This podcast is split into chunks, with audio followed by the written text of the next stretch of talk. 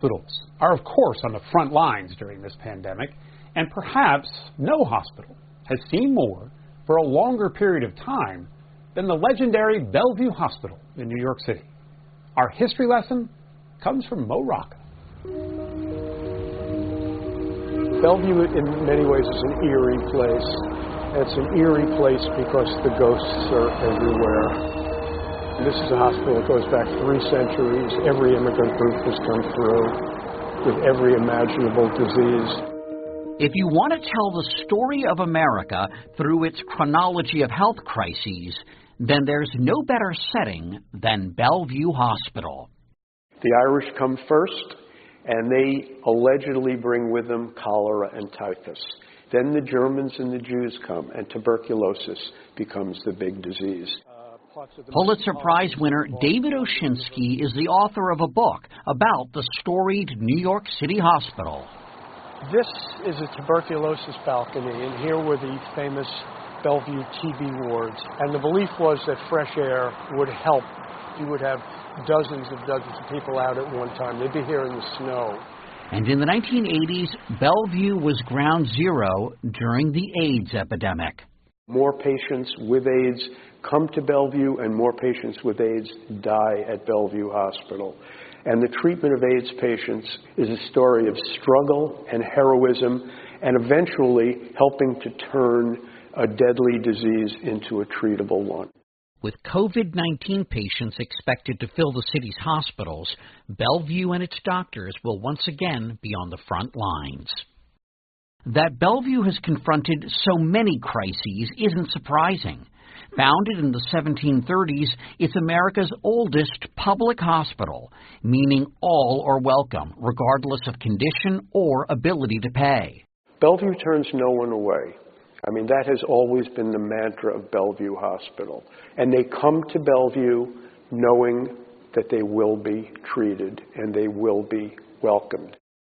And it's because Bellevue has always taken in the worst of the worst cases that it's drawn the best of the best in medicine.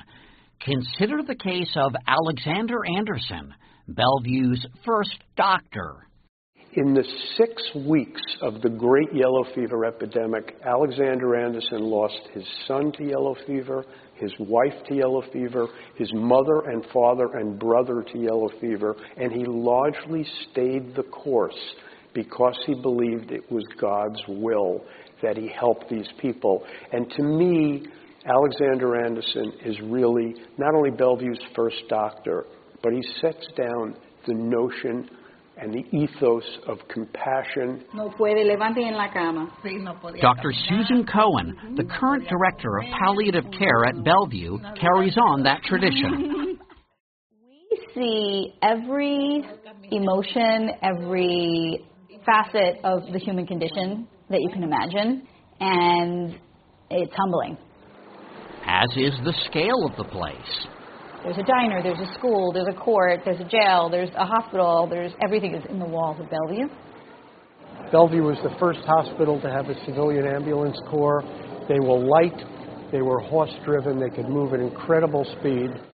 Bellevue's story can also be told through a remarkable run of medical milestones. It had the first nursing school, the first departments of forensics and pediatrics, the first maternity ward, if I may, Bellevue is on the cutting edge when it comes to circumcision. It is.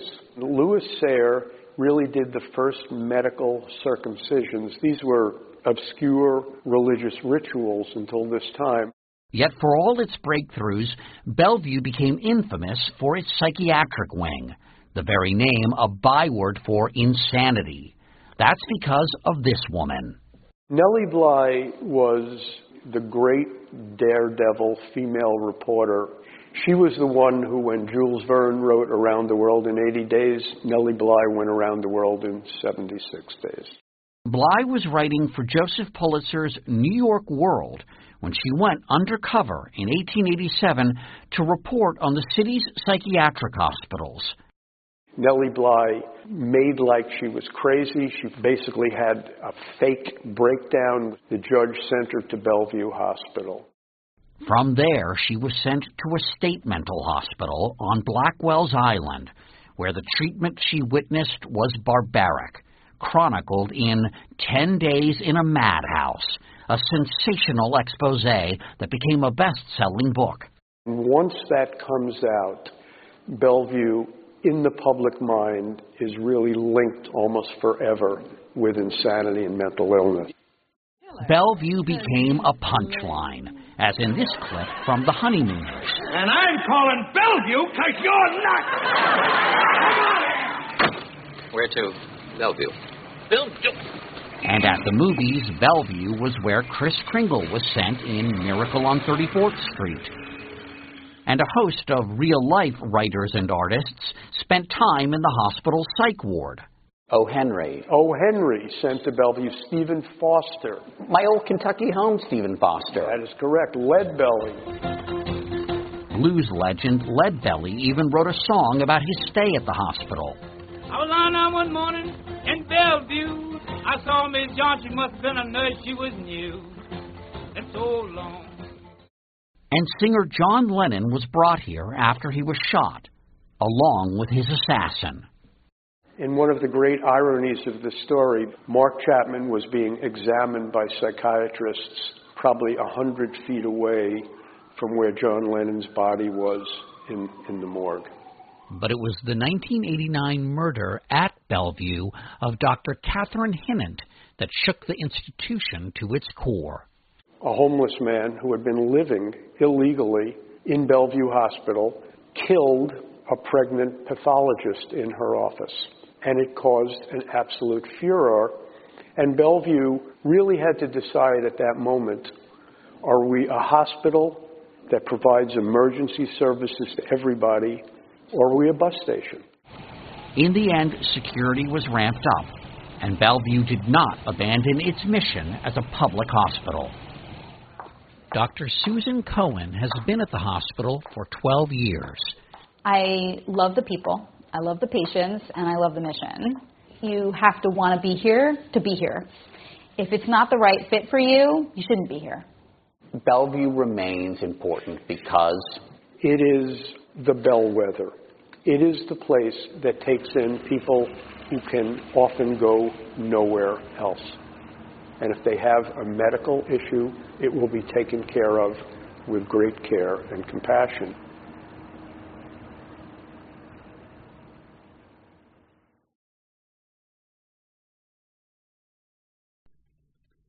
Well, hello there. Pull up a chair. You might want to take a break in between and take a nap in between. wow. The world of the mentally insane. Welcome to America. Yeah, this is quite a deal. Um, and my file is just growing master legs at this point. So let me start to unpack some of this. And what a shocker. The founders of the mental health are religious. I'm just, hold on to your seats, gang. This is quite something else. So I have a couple files. So because I'm not clever enough to rotate between two files, I will um, first start off with a couple of comments, and then I'll move to um, looking at are doctors religious? Um, just a side note, um, when I was doing a sound check on the last show, I heard my dog drinking waters. so, I was so busy talking, I didn't even see it do it, but it wouldn't have changed anything, right? So I think the goal here, I'm give you a little bit of my two cents and then talk about the doctors, their views on religion. And there's a lot to unpack here. I've got um, data on well, would Americans pay for drugs here versus other countries? Um, the high cost of medical care here, that's just kind of an aside. And at the end, I will be addressing the current issue with the children because I think by now we have a pretty good grasp on um, children have been not treated very well in this country. Um, you know, children being deprived of their moms and dads, future customers for these people, right? Um, and a lot's possibly going on during this era we have all those old mental institutions around this country. A lot of them were built, all of them were built with bricks and stones and look more castle like to me. Were they earlier than these 1800 days? Possibly. Um, you know, they were creating this society, right? Were those mental wards? Maybe they, maybe the mental wards were other converted buildings, right? Maybe because of the masonry and stuff involved in these early mental wards in the 1800s, or maybe it's their location. Maybe being on the East Coast brought up more brick buildings, but I don't know. We'll have to look at that later. But um, yeah, so the early mental institutions were huge, huge facilities. So I talked about that already last show. So were they previously some other building? Don't know. Were they built for this purpose? Hmm, possibly. I kind of lean toward they may have been built previously. Um, and what about, you know, a lot of stuff is going on here. Okay, the people that started all this relate to the Quakers.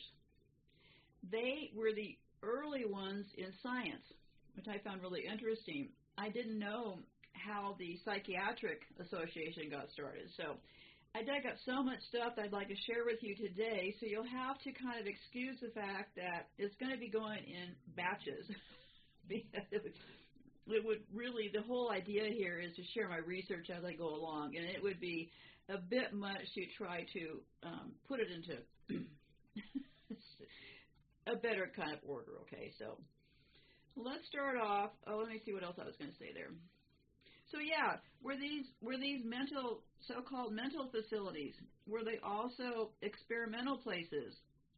They were doing early hormone experiments back then. This is a eugenics program. This country, this is my view, and you're going to have to just listen to what I'm saying today, absorb it all, and then just think for yourself. I think that was beyond the whole thing eugenics.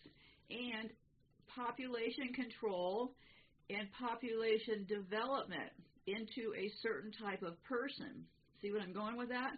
Um, so, yeah, so I think it's more complicated than I previously thought. At first, I thought, well, mental institutions here were to lock up the people that didn't go along with the program, right?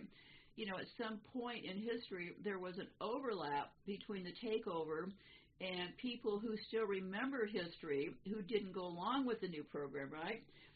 That would be one purpose for those mental hospitals. But was there another purpose? Was the purpose some sort of experimentation on a mass scale that would probably make this, you know, all that Auschwitz stuff, right? This could be an experiment on a huge scale that went on for much longer than Auschwitz ever would, right? And I'm also suspect of the Jewish relationship to these people. So, a lot going on here. But first, what are asylums, okay? Asylums in antiquity were places of refuge in ancient Greece and Rome. Asylums were also called benevolent asylum, a 19th century Australian institution for housing the destitute. There's also the cities of refuge, a place or refuge in ancient Judea. Church asylum or sanctuary, a right to be safe from arrest in the sanctuary of a church or temple. Lunatic asylum or mental asylum, or historical term for psychiatric hospital. Started out calling lunatic asylums. There's also orphan asylums called orphanages. So, and it was started by a rich Quaker. Let me get back over to the religion thing and then I'll get back over here. Otherwise, I will wander off. Okay, the first study of physicians was done in June of 2005 about their religious beliefs. It found that 76% of doctors believe in God and 59% believe in some sort of afterlife. It was referred by some researchers, University of Chicago. 90% of doctors in the United States attend religious services or at least occasionally, compared to 81% of all adults. 55% of doctors say their religious beliefs influence how they practice medicine. These results were not anticipated.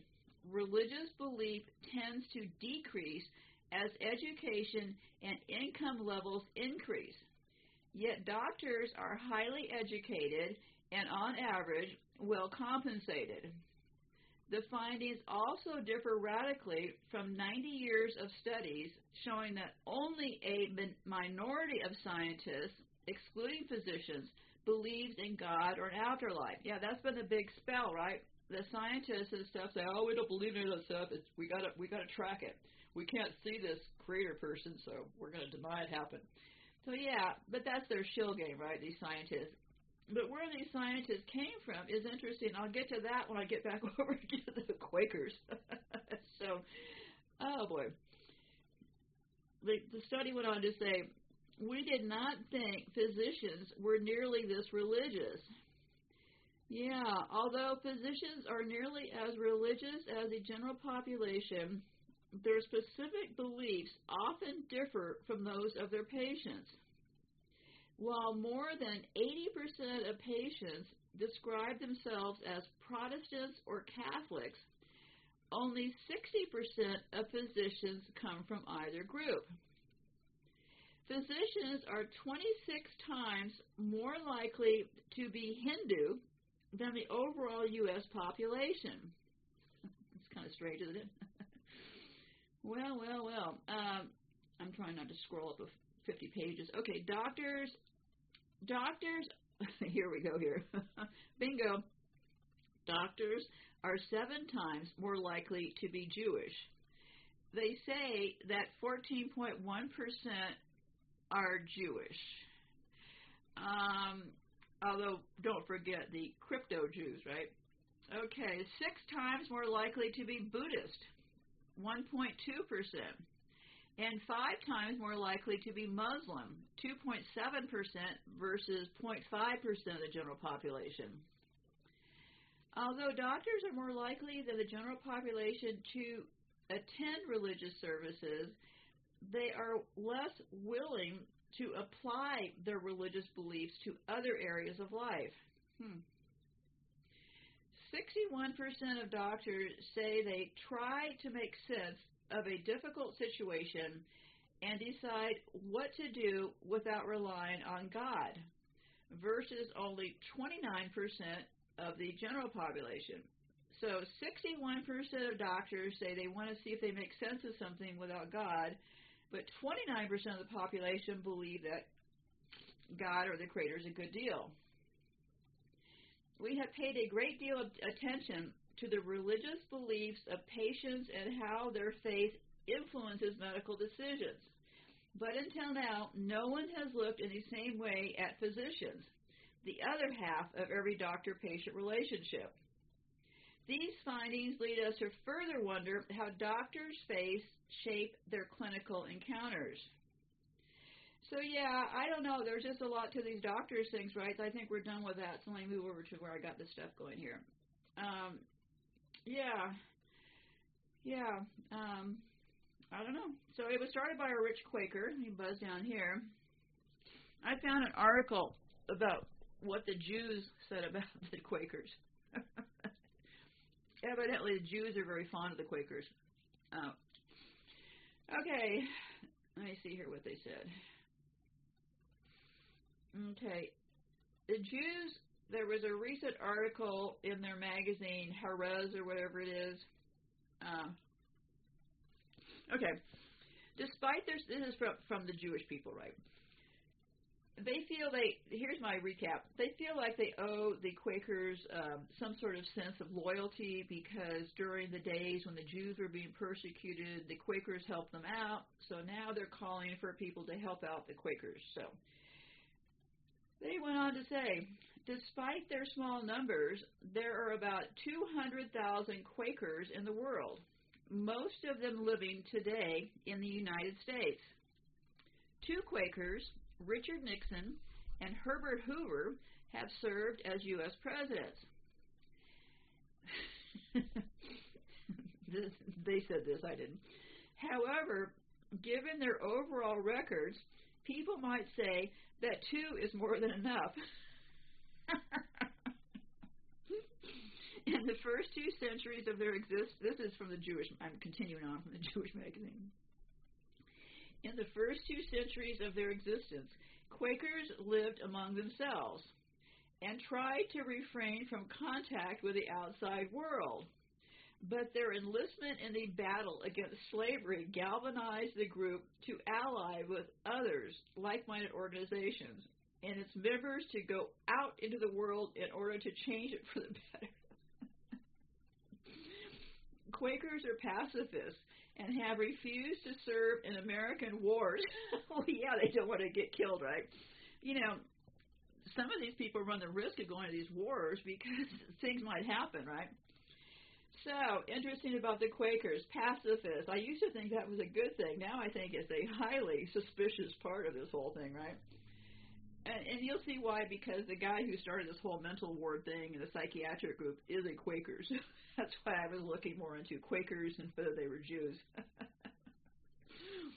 Quakers are pacifists and have refused to serve in American wars, but they have more than made up for their worth in their extensive humanitarian efforts on behalf of refugees and war victims. Here, too, the Quakers have played an enormously oversized role.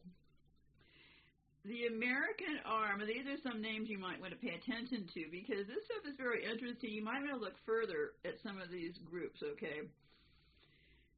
The American arm of the so called Quaker Friends Society, they use that word friends in their names, Quaker Friends Society, the American Friends Service Committee, they won the Nobel Peace Prize in 1947 in, in general recognition of the humanitarian wartime aid Quakers have provided throughout modern history, but specifically for the role played by uh, AFSC, that means American Friends Service Committee, in saving Christians and Jews from the Nazis during World War II. Unlike most Christian organizations, which helped only Christians, AFSC did not differentiate between faiths and thus became one of the most active non Jewish organizations saving Jews. Well, that's very interesting, isn't it? Yeah, the group played a pivotal role in the organization of the well known Kindertransport. Wow, that must probably, which until it was halted by the outbreak in 1939 it transferred 12,000 Jewish children who were living under Nazi rule to safety in Britain. English Quaker Bertha Bracey, who was instrumental in the Kindertransport, was recognized as righteous among nations, as were more than a dozen Quakers who, served, who saved Jews, often at risk to their lives. So yeah, I think this little tussle is going on right now, and what it's about is the some groups of the Jews are mad because the Israelis aren't sticking up for the Quakers is the bottom line here. So Quakers are people who belong to a historically Protestant Christian set of denominations formerly known as the Religious Society of Friends. Members of these movements are generally united by a belief in each human's ability to experience the light within or see that of God in everyone. Some profess a priesthood of all believers inspired by the first apostle Peter, epistle, I think it is. They include those with evangelical, holiness, liberal, and traditional Quaker understanding of Christianity. So what they did was they just all cut to the chase. So some 89% of Quakers worldwide belong to evangelical and programmed branches. So yeah, what they decided early on was that they were going to focus in the sciences. The proto-evangelical Christian movement known as Quakerism arose in mid-17th century England and other dissenting Protestant groups breaking with the establishment of the Church of England. So the Quakers in the seven, broke off from the Church of England. The Quakers, especially the Valiant 60, some group you might look at, Valiant, V A L I N T 60, S I X T Y, sought to convert others by traveling through Britain and overseeing and preaching the gospel. Some early Quaker ministers were women. They based their message on a belief that Christ has come to teach his people himself, stressing direct relationships with God through Jesus Christ and direct belief in the universal priesthood of all believers. This personal religious experience of Christ was acquired by direct experience and by reading and studying of the Bible. Quakers focused their private lives on behavior and speech, and speech reflecting emotional purity and the light of God with a goal of Christian perfection. Past Quakers were known to use the, T H E, the, as an ordinary pronoun. Refusing to participate in war, they wore plain dress. They refused to swear oaths. They were opposed to slavery. Well, I don't know about that. I mean, aren't we kind of slaves now? And they practiced teetotalism. Some Quakers founded banks and financial institutions. What a surprising part of this, right? Banks and financial, including Barclays Bank, Lloyd's, and Friends Provident. Manufacturers, including the footwear firm of C and J Clark, and the three British confectionery makers, Cadbury, Rowntree, and Fry, and philanthropic efforts including abolition of slavery, slavery, excuse me, prison reform, and social justice. So yeah, they were into all that stuff, right? Um, what?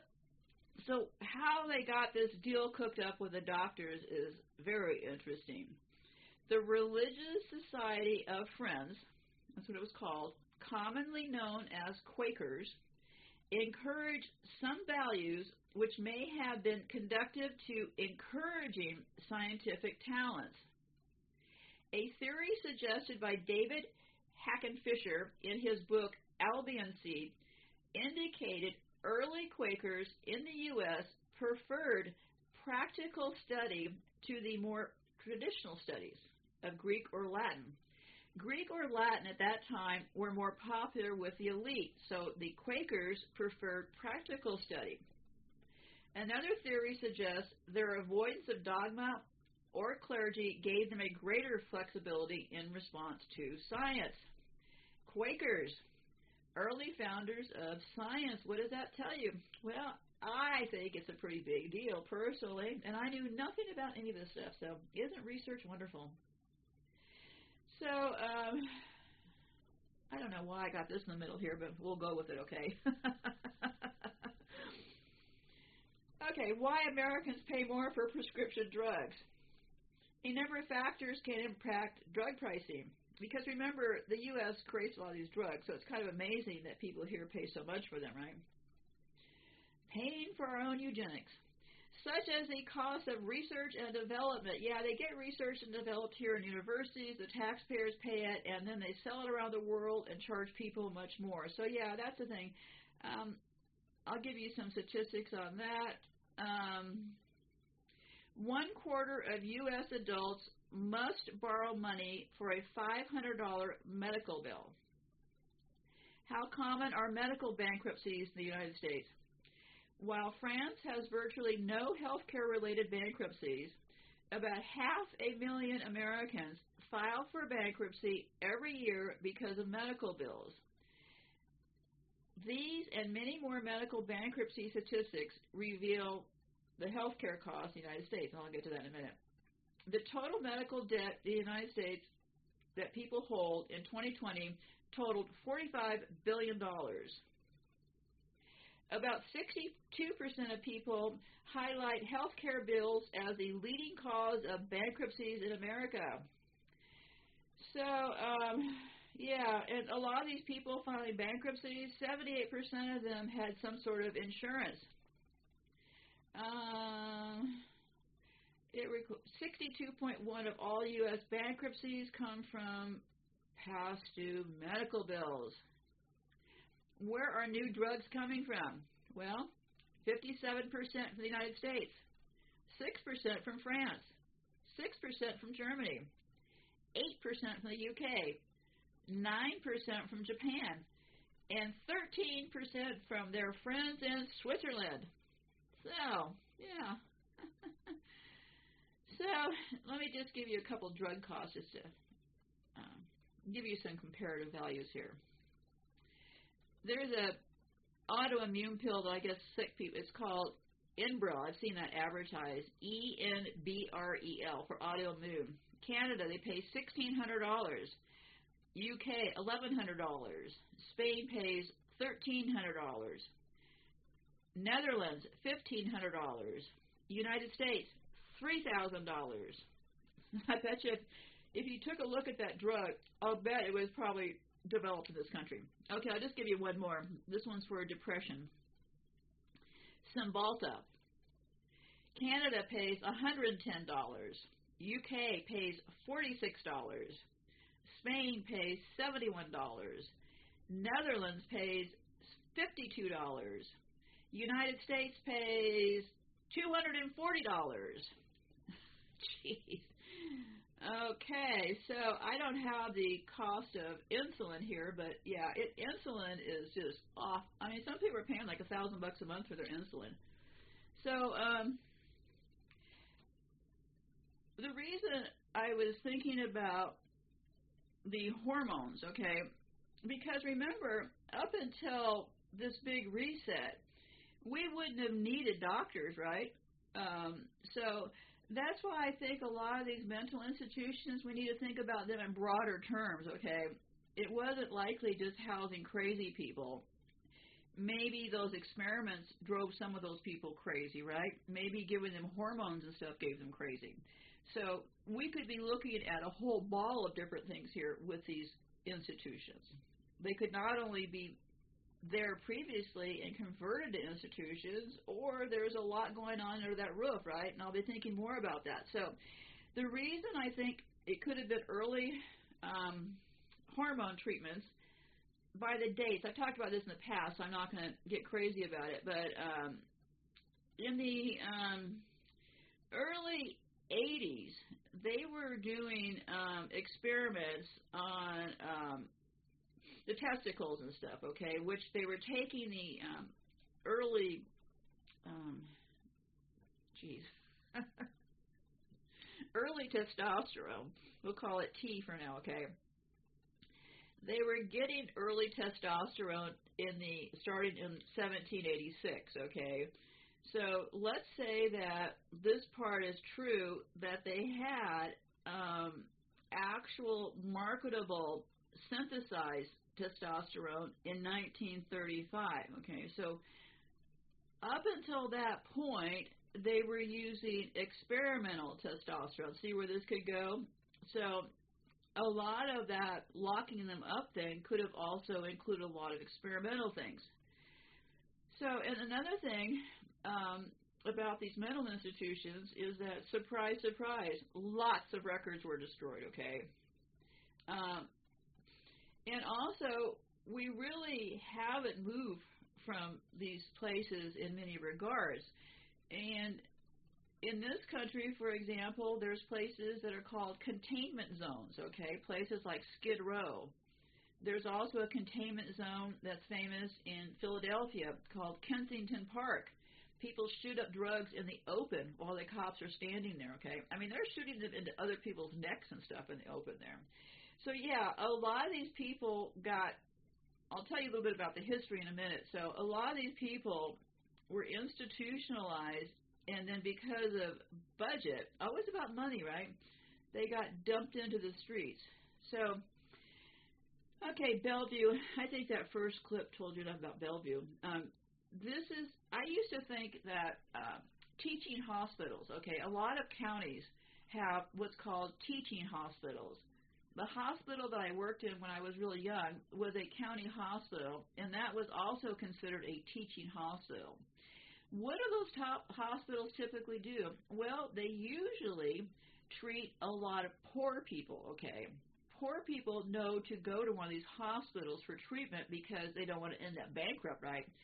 So, I mean, a lot of things could go on in these teaching hospitals. And Bellevue, I would encourage you to look a little bit more into that because that place is huge. I mean, monstrously huge, okay? Um, and, you know, a lot of poor people go there. I'm not going to start speculating, but I can't imagine that things go well there. So, um, I'm going to give you a little bit of the history here.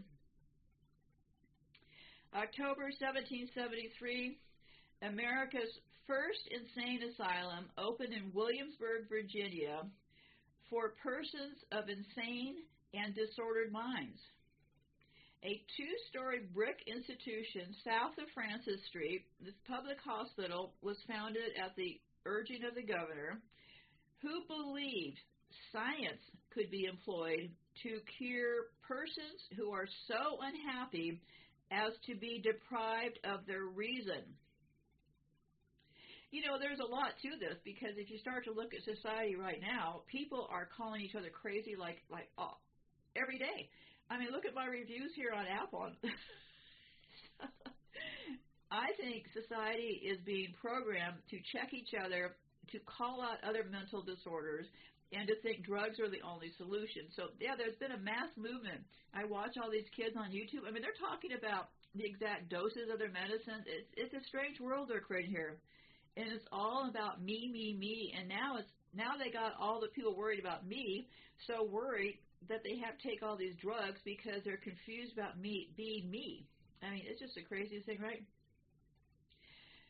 So, I don't know. They called them. Um, there was an early group that I knew nothing about. It was called. They they, they referred to them as hygiene, unhygienic. They called them idiots, lunatics, and other persons of unsound minds everybody wants to make everybody else crazy, right? I don't know. I would I would check yourself if you're calling other people crazy because I got to be truthful with you. The people that have called me crazy, I think they should maybe focus a little bit more on themselves because just saying. Okay, and um, the mental asylum was the historical equivalent of the modern psychiatric hospital.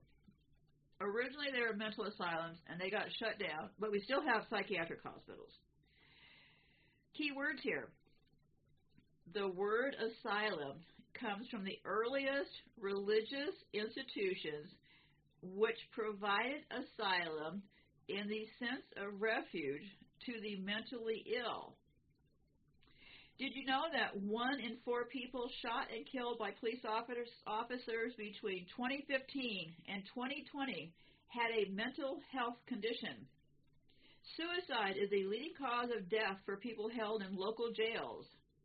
An estimated 4,000 people with serious mental illness are held in solitary confinement inside U.S. prisons. More than 30% of inmates in California state prisons receive care for serious mental health disorders. Prisons are the dumping ground because they cut back the agencies, and I'll get I'll get ranting about that in a few minutes here. Okay, so um, people with mental health issues increasingly receive care provided by correctional agencies. In 1959, nearly 559,000 or whatever patients were housed in state mental hospitals. So they have inside of mental hospitals, they have prisons, okay? Then there is a shift to deinstitutionalize people with mental health issues, and that had dumped these things out by the late 90s. So as a result, people with mental health issues are more likely to live in local communities. Some come into contact with a prison with a prison system. Yeah, that's why how you get so many of the inmates in prison with mental health needs, and that's only the 30% they're treating, right? Okay, now I'll get some of the history. In the 1800s, asylums were an institution where the mentally ill were held. These facilities witnessed much ineffective and cruel treatment of those who were hospitalized within them. In both Europe and America, these facilities were in need of reform. Okay, yeah, the Europeans had a different outlook. What they basically did, they felt like the asylums were a little bit too rough on people, and they tried to make them more uh, kind. So, with advances in biomedical science, pills, the moral management movement began to decline in the late teen emphasis in the late 1800s due to the emphasis on drugs and psychotherapy. So, yeah, big encounter here with these drugs, right? Um, prior to the 19th century, there was little distinction between lunatic asylums as the primitive mental health facilities. They were also confused with poorhouses and jails. So early on, lunatic asylums were for people who were poor and they wanted to put in jail. Along comes this guy, and I'll get to him in a minute here. Um, he came up with the Kirkbride plan. I'm going to try to remember to scroll back here. Okay, because I have a whole thing on that guy. the Quaker who started the psychiatric group. Okay. Let me read you about the American perspective because this other guy, Kirk guy, he, he comes in later. Um, in America, mental conditions such as depression, mania, or melancholy could cause one to be admitted to a mental institution.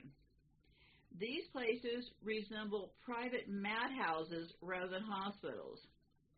Due to poor organizational structure and lack of quality services to patients, these places left few, if any, records. To manage unruly patients, physical restraints were used. These places were obviously disastrous for all those who need help. So they began, people started protesting, okay? And along came somebody to help the problem. Evil always has to come packaged as help. Well, who rushed in to help? Nobody else but this Dr. Story Kirkbride. I was looking at his name, Kirk Bride. What is he, the bride of Kirk? so um, they began to protest. One man, famous for his work in the advancement of moral treatment of the mentally ill, was Dr. Thomas Story Kirkbride. From the mid to the late 1800s, Dr. Kirkbride insisted that patients who were confined to overcrowded jails and almshouses should be housed in facilities that had environments conducive to their well being and comfort. Dr. Kilbright was a physician. He was an advocate for the mentally ill and founder of the Association of Medical Superintendents of American, the Institution for the Insane, a precursor to the American Psychiatric Association. Dr. Thomas Story Kirkbride. So, there we got our beginning point, right? Dr. Kirkbride is also regarded as being one of the fathers of American psychiatry. I never knew any of this. I hope I'm not boring you. so, along with that of Dr. Benjamin Rush, R U S H. He is best remembered for the design of the 19th century psychiatric hospitals, which bear his name. He was born on July 31, 1809, on a farm in Morrisville, Pennsylvania, into a wealthy Quaker family. Surprise, surprise. When he was 18 years old, he started studying medicine. Another brilliant person, right? Fabulous, smart, brilliant, aren't they all, right? After he received a medical degree from the University of Pennsylvania in 1832. What was he about 12? no, I'm just kidding. So he was 18 when he started school. He graduated 1828. Well, whatever. Anyway, he became the youngest resident at a Quaker mental institution in Philadelphia. This mental institution was called Friends Asylum, also called Friends Hospital. They like this Friends. All these people say, hey, friend, hey, family. The asylum for the relief of persons deprived of their use of their reason and the Frankford Asylum. So that's a long name, isn't it? The Asylum for the Relief of Persons Deprived of the Use of Their Reason. so after one year of residency, this brilliant doctor saw the light and he became an advocate for building hospitals for the mentally ill. okay. This style was used on many 18th century hospitals, including St. Elizabeth's Hospital in Washington, D.C. Many of these buildings, designed by leading architects of the time, are in ruins or decay now. So, yeah, there's one that's around called The Village, previously known as Trans- Traverse City State Hospital. Evidently, that one's still around. So yeah, um, this King Bride or Kirkbride, I gotta get his name straight. Um, he went on to do many other things. Yeah, founder of the American Psychiatric Group. There we got our guy, right? Um, Kirkbride's ideas brought about mixed feelings in both patients and peers. Some in the medical community saw his theories and ideas as stubbornly clinging to ideals that hindered medical progress, while others supported his ideas and saw them change the treatment philosophy of the mentally insane. They thought he was really a savior, right? He sometimes inspired fear and anger in his patients, even to the point that one attempted to murder him. But he also believed that the mentally ill could be treated, and possibly cured.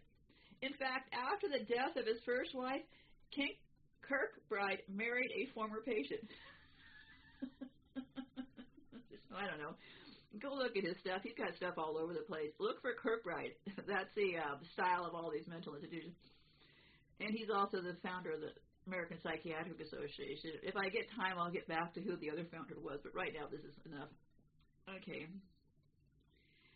The mentally ill in early American communities were generally cared for by family members.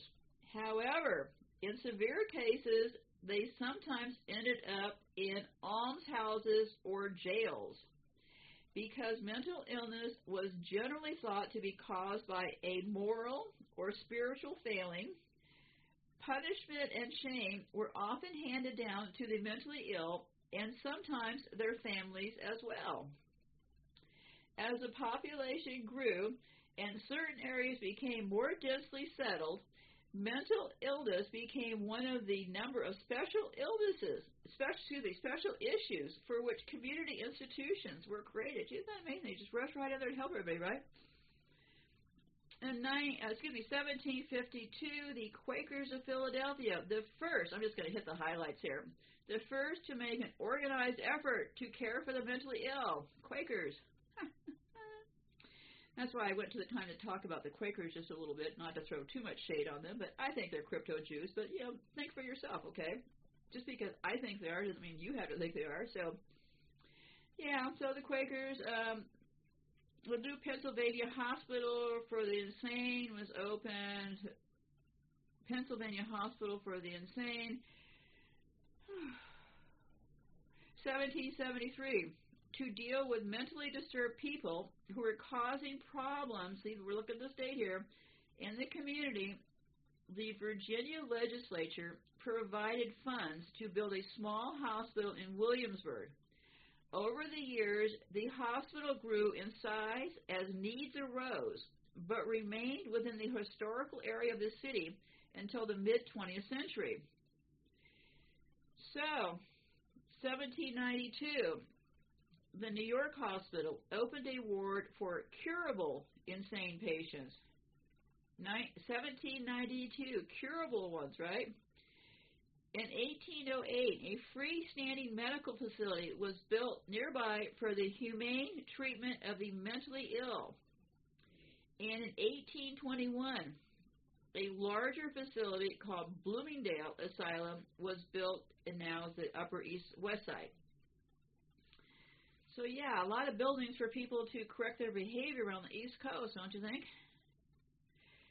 1817 in Philadelphia, the Asylum for the Relief of Persons Deprived of the Use of Their Reasons was opened under Quaker auspices as a private mental health hospital.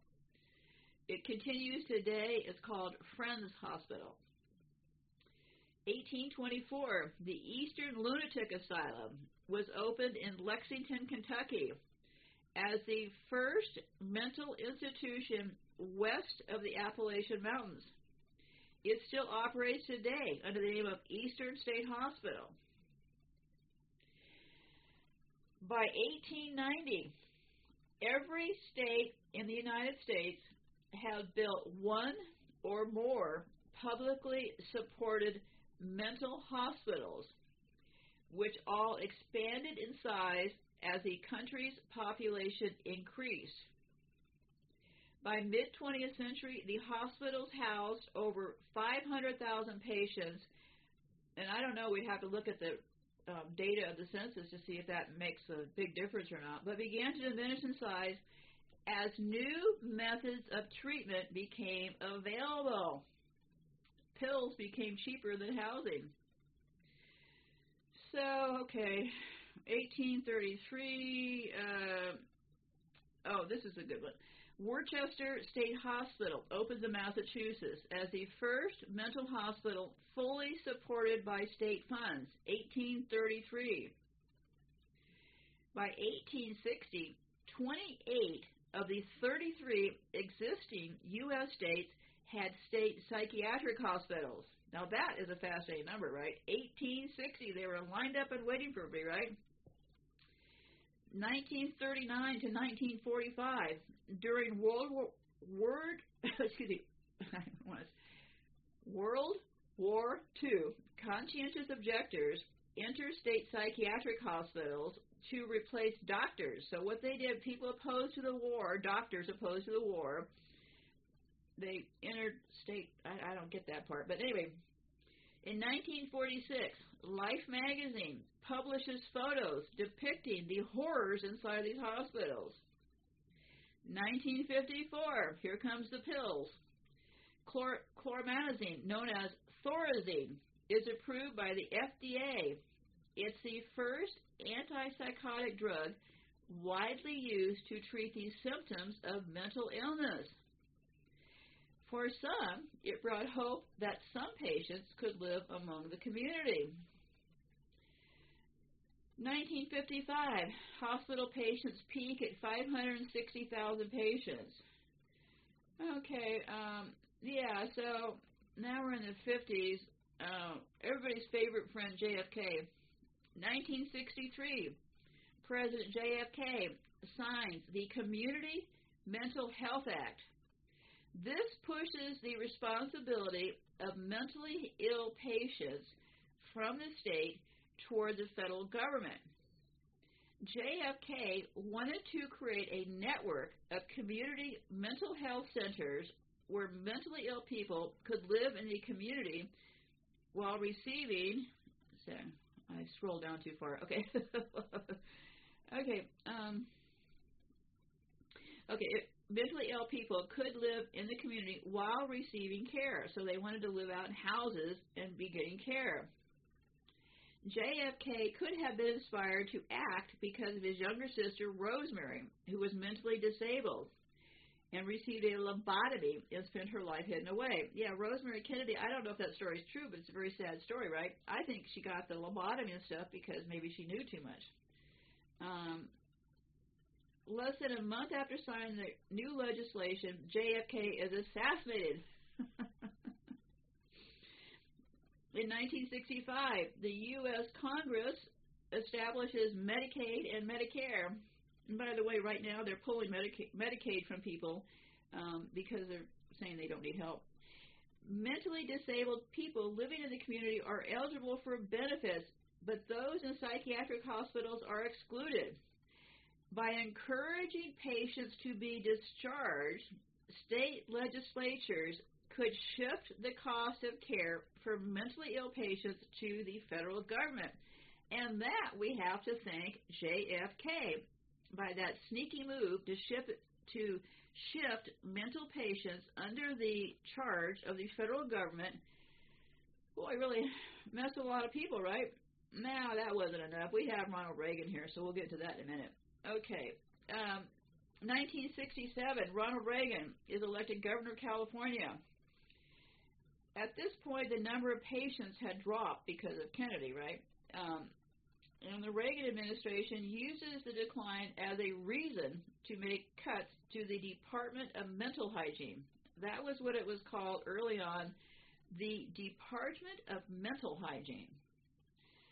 So they cut a bunch of jobs, they cut a bunch of budgets in the Department of Mental Hygiene. And 67, Reagan signs this act to end the practice of institutionalizing patients against their will or for indefinite amounts of time. They didn't give up institutionalizing. Did you read where I said or? That's probably where they came up with the 5150s. Yeah, we're just going to lock you up for a few days here. Okay, this law is regarded by some as a patient's bill of right. Yeah, I don't really think so because those 5150s, and all they have to do is get you for the first three days, take you in front of a judge, tell the judge they, these professionals still think you're crazy, and there you go, right? So, 1969, that was the year I graduated from high school. Reagan reverses earlier budget cuts. He increases spending on the Department of Mental Hygiene. Well, I don't know why they did that because um, he signs the Mental Health Systems Act to improve on Kennedy's dream. Kennedy had a dream. See how one has a dream, the other has a nightmare? Um, in 1981, I, I'm getting close here. President Reagan repeals Carter's legislation. I don't know. You know, you can't keep track of some of this stuff. The bottom line is, um, people are on the streets, right? Um, state prisoners. 55% of people experiencing chronic homelessness, they have emotional or psychiatric conditions. Yeah, that's how they ended up on the streets, likely. Okay. This is how it all started, right? The mass closure of state mental hospitals in the United States coincided with the advent and popularity of neuropleptic medications. The patient's right movement and the well intentioned but poorly delivered national transition toward a community based mental health care. At one point in the 1950s, more than half a million Americans were confined to mental institutions. So, um, yeah, they're looking, they're building numbers. Um, and I want to talk about this woman, Dorothy, Dorothea. She's pretty interesting. Okay, best known as a tireless advocate for psychiatric care for the poor and disenfranchised, Dorothea Dix, D I X. Look her up. Fascinating story. I'm not going to tell her whole story here, but it's well worth spending some time on, okay? She was responsible for pushing. We had that other guy, you know, the bride guy, we had him with his own design. But Dorothy's kind of Dorothea is an interesting figure here, right? She pushed the state mental hospitals in the 1800s. There were waves of immigration from Ireland, Germany, and Italy that led to rapid population growth, prompting a gr- greater need for appropriate medical and psychiatric treatment. What does that tell us? They get these people here, and maybe some aren't going to the program into the nut ward you go, right? That's what I think, but hey, you have to think what you want to think. Dix, a hero in the field of social work, cited the mental health of the citizenry to be of vital importance to the state. The American Mental Asylum was born. Dix, you want to look her up. She was the she's considered the second most influential in the nut house business, okay? Um, by the 20th century, Kirkbride's hospitals became vastly overcrowded, with a vastly number of over psychiatric patients. Another example of the mass institutionalization of the mid 20th century is Weston State Hospital. I encourage you to look that up. It's very, very formerly known as the Trans Allegheny Lunatic Asylum in West Virginia. It's another Kirkbridge hospital. That's the one you want to look at. I think I talked about that earlier. That's the one you want to look for because that one is still standing. And as a matter of fact, when I'm done here, I will be charging over there and looking myself. when I suggest that you go and look at things further, I'm also making the same suggestion for myself because amassing this much data in, you know, I don't know, eight or ten hour time period, there's a lot of loose ends that I go and explore after I'm done with the show. And if I find anything really significant, I'll talk about it. But I encourage you to also look. So, um, what was the first? Oh, wait a minute. Yeah, okay. I missed this part. This is very important. Yeah. Today, most Kirkbride hospitals sit abandoned, neglected, and vandalized. Though several are still in operation at greatly reduced capacity or have been renovated for uses other than mental health care. Perhaps the best example of mixed use renovation is the former Traverse City State Hospital in Traverse City, Michigan. It closed in eight, 1989. The hospital has been converted into residential condos, offices, and retail space. The State Mental Hospital reflects a bygone era in American psychiatry. Gone are the days of long term psychiatric hospitals and housing for the most severely mentally ill. Instead, for better or for worse, patients in need of psychiatric admissions are treated for five or seven days and discharged back to the community, sometimes without a place to live. And they also do in this country um, dumps, D-U-M-P-S. What they do is they when they when some states get too many populations of homeless and mentally handicapped in this country, they give them bus tickets, one-way bus tickets. They pick out another city to send them to and just ship them off somewhere else. So yeah, that's what they do to each other. Um, so, um, what was the first private mental hospital in the United States? The first nonprofit, exclusively mental hospital in the United States is called the Bethphage Mission in Nebraska. That's spelled B E T H P H A G E. What that means? Bethages. Huh. Must be a, a spin on orphanage. Mission in Nebraska was another religiously inspired hospital. You know, this country is loaded with religious owned hospitals. Just saying. You might want to take a look. Um, they do it because they're in the eugenics business, right? That's just my opinion, okay? Um, why hospitals are owned by religious groups? Well, I don't know, eugenics, money, they're nonprofits. So there's, there's a lot of reasons, right? Okay, so the mission, this Bethphage, Bethage's Bethphage mission, what a name, the mission opened in 1914 followed the work of the Swedish and Augustana Evangelical Lutheran Church. Lutherans came from Germany, didn't they? And Lutherans settled all over the Midwest, bringing the good word of the Lutheran Church.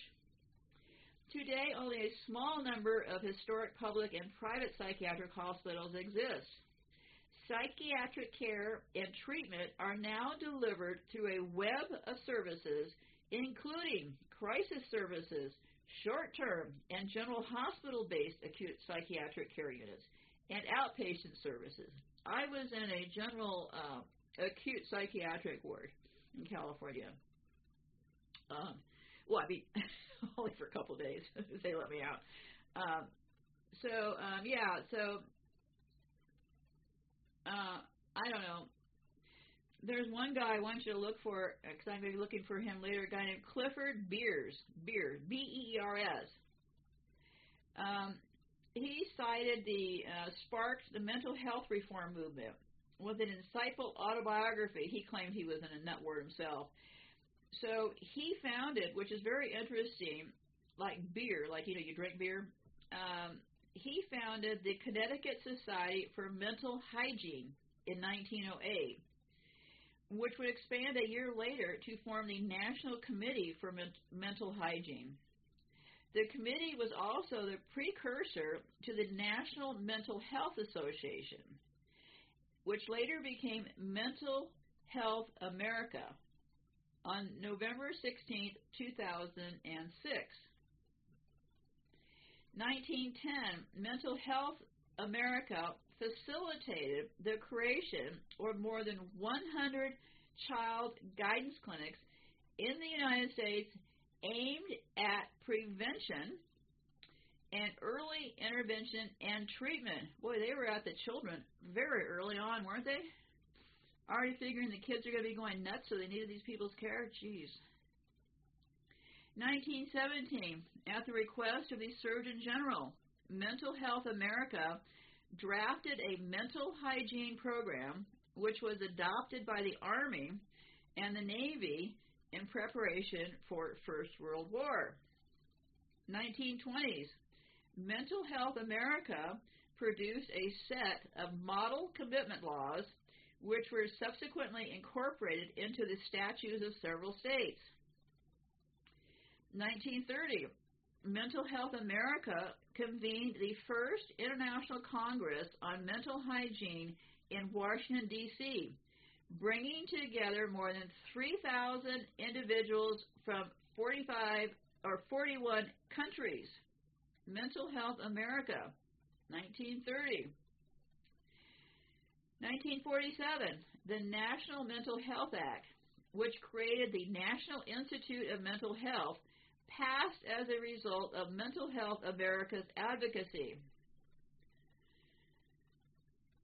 1953, to symbolize the, its mission of change, Mental Health America commissioned the casting of the mental health bell from chains and shackles that restrain people with mental, I don't know, Mental Health America commissioned the cast. Oh, I guess it's I, I don't know. I can't even go there just look at 1953. it's taught. I think there's some sort of exhibit or 1955. Mental Health America joined and supported the Commission on Mental Illness and Mental Health, which was created and funded by Congress. 1962, Mental Health America convened the National Leadership Conference on Action for Mental Health in which 100 national voluntary organizations participated. So, 1963, the Community Mental Health Act was passed by Congress. Uh, I'm just reading through these. Um, mental health, renewal, blah, blah, blah, blah, blah. This is interesting in calling the only human. 1971, Mental Health America produced and distributed the film only Human, which aired on more than 150 television stations to improve public understanding of mental illness and public acceptance of persons with mental illness. So you want to look for a film probably on YouTube called Only Human. And while you're there looking, I keep forgetting to mention this, in the 50s and 60s, they did all kinds of training um, videos for us. They're usually about five minutes. There's a guy named um, David Hoffman. He's a Hollywood guy, and he does. Um, he has a channel on YouTube, and he restores a lot of these old um, things. They have things from the 50s teaching kids how to date. Um, they have things about how do you know if you're if you're in love. They have things for parents how to teach your children. I mean, this this, this, this teaching thing in the 50s and 60s is extensive, and I really recommend spend some time watching some of those early there really were indoctrination things right? So watch some of those early indoctrinations. Really i mean they were getting into the minds and trying to be the parents from the beginning right? Sound kind of familiar now? So anyway president nixon impound 72 president nixon impounded funds appropriated for the national institute of mental health. So they i don't know why impounded i don't really care. Um people just basically got kicked out of the streets. Is the bottom line here, okay? Um, and what they did was they just kicked them in the streets, and they got all these people to form these. It's just kind of like how they run these wars in the United Nations, right? They have all these. They call them NGOs. That means non-government organizations. What they do is all these deals. You'll find one main group of maniacs and psychos is in charge of the group, and then they bring in all their buddies in these outside groups. And those outside groups now are just referred to as NGOs. But what they do is they kind of, I think they want to spread the money around, excuse me, spread the money around to their relatives and stuff. Because they always bring in a lot of vendors, they bring in a lot of organizations, like for the homeless. I mean, come on, they've been, they've been making money on homeless people since day one, okay? Because what they do is they present a problem, and, you know, people sleeping in the streets, empathetic people will donate money or approve funding for that, and then these people just steal it all. So that that's how the drill runs in this country, right? Okay. Oh, jeez. I gotta answer my door. Hold on a second. I'm gonna close this off real quick. okay, I'm back. Excuse me. Let me see where I was here. Um, mental wards. Excuse me. Okay, I was about. Uh, give me one half a second here. Okay, now, um, not much more insignificant here. You know, 1989 was pretty significant. Mental Health America released its report on the Invisible Children Project, which revealed the gross neglect and over institutionalization of children with emotional disorders in the United States.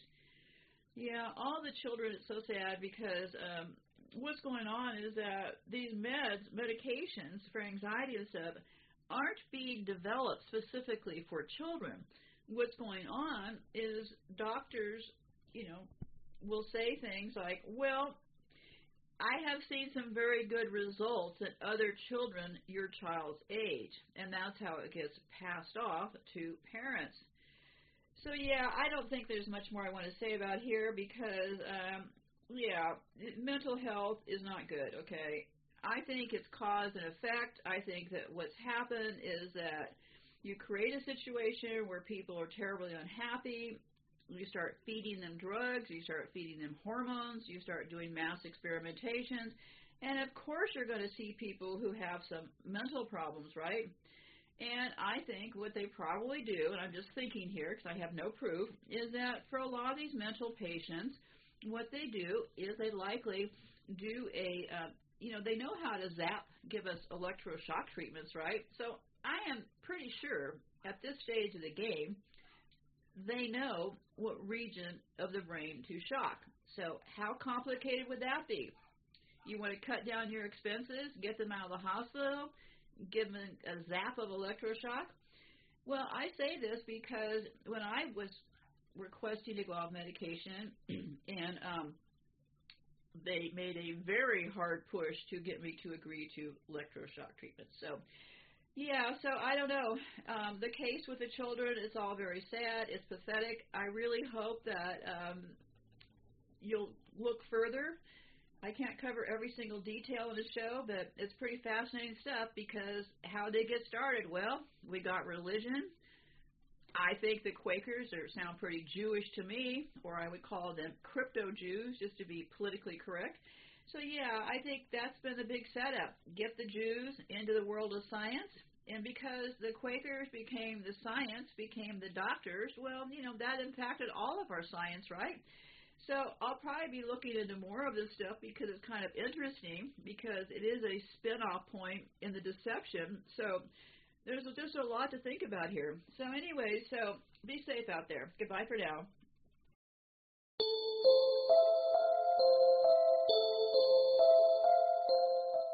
I proceed, gentlemen, briefly to call your attention to the present state of insane persons confined within this commonwealth. In cages, closets, cellars, stalls, pens, chained naked, beaten with rods, and lashed into obedience. Dorothea Dix in her memorial to the Massachusetts state legislator. Dorothea Lynde Dix reformed insane asylums and traveled the nation proclaiming her cause. She founded or enlarged 32 great asylums. Her reforms on asylums, prisons, and almshouses proved to America that outcasts are still human. Dix endured a troubled childhood with an alcoholic father who was a Methodist minister. She did not come from an influential family, and she lived in loneliness and despair. Later in life, she never mentioned her parents and even claimed sometimes that she was an orphan. Some historians say that her unhappy childhood fueled her need to help society's outcasts. At age 12, she fled to live with her grandmother in Boston. In 1821, Dix opened an academy for wealthy young ladies in her grandmother's house and pursued a successful teaching career. At 33, she developed tuberculosis and suffered a complete mental breakdown, forcing her to quit her work and recuperate. She spent 18 months in Liverpool, England, healing. Upon her return to Boston, she spent a cold March day teaching at a Sunday school class at the East Cambridge House of Corrections. As she was leaving, she came across some cells used to house the mentally ill that had no heat. Appalled, she confronted the warden and was told that lunatics could not tell the difference between hot and cold. On that day, Dix discovered her life's mission. She began investigating the treatment of the mentally ill in Massachusetts and discovered horrifying conditions. In 1943, she submitted her first memorial to the state legislature, describing the terrible sights she saw and the urgency of the situation. After weeks of heated debate, the legislature approved funds for the expansion of the Worcester State Lunatic Hospital. Encouraged by her success, Dix decided to expand her campaign, starting off in Rhode Island and New York, investigating the different facilities. At each, she examined the conditions and treatment of the patients. She discovered harsh abuses and a lack of sanitation. In both states, she was able to secure funds for new institutions. This was only the beginning, as she soon continued to expand and spread her ideas to the South and West. Her ideas and efforts were widely publicized, which led to others trying to contact her to assist them in their efforts. Over the next 40 years, Dix caused 15 states to establish hospitals for the mentally ill. According to Professor Thomas Brown, she argued to legislators that modern governments needed to provide modern treatment for the insane poor. She embodied contemporary humanitarianism and particularly a sympathetic ideal of womanhood. Dorothea Dix expanded her reforms to the federal legislation in 1853. She tried to get Congress to set aside millions of acres of public land in trust and devote the income to helping the insane. The bill passed through both houses of Congress, however, President Franklin Pierce vetoed it. Dix campaigned the idea that the mentally ill, the poor, and the convicts should be split, as opposed to living together in a large institution. She did not only limit herself to the mentally ill, but also encouraged penal reform. Regardless of their issue or severity, all of the patients received the same form of negative attention. From this, Dick sought to demand education and better care of prisoners and introduce the idea of splitting criminals up based on their crimes. Dix is still honored today as an amazing reformer who improved the conditions of asylums, prisons, and almshouses drastically, as well as revolutionizing the treatment of these patients. This is a story about a woman who built in more than wood and stone. This is a story about a woman who built an idea. Angel of Mercy by Rachel Baker.